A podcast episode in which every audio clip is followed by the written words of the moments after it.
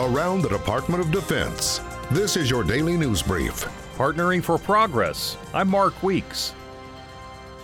U.S. Cyber Command is entering its second year as a unified combatant command, and the general in charge says it has an obligation to defend the nation, ensure the security of Defense Department information systems, and help Joint Force commanders achieve their missions. The command has made much progress in the past year, and Army General Paul Nakasone, who serves both as the National Security Agency Director and Cybercom Commander, says the partnership between the two agencies fosters speed, agility, and unity of effort. I think the partnerships start with the idea of what's the partnership between the National Security Agency and U.S. Cyber Command. Pretty strong partnership right now based upon the work that was done in 2018. During the 2018 midterm elections, Cybercom also partnered with allied nations, including Ukraine, Macedonia, and Montenegro, to identify potential interference in their election processes. Cybercom partnerships with other U.S. federal agencies include the Department of Homeland Security, Defense Intelligence Agency, Defense Information Systems Agency, the Energy Department, and the FBI.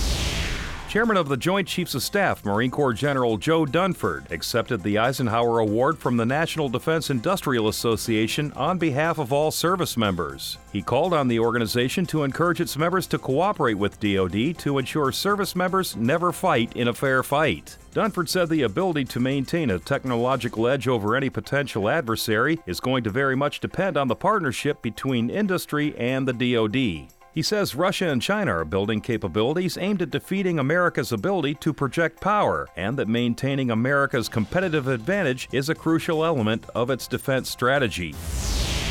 The U.S. Coast Guard cutter Bertholf partnered with vessels from the Philippine Coast Guard to conduct joint search and rescue exercises in the waters west of Manila. The Bertholf completed an at sea search and rescue exercise with its counterparts and will also participate in other joint events with the Philippine Coast Guard and Navy to include damage control and search and rescue, as well as a variety of sporting and community relations events. Joint training strengthens the partnership between the U.S. and the Philippines and supports both countries' commitment to a free and open Indo Pacific region.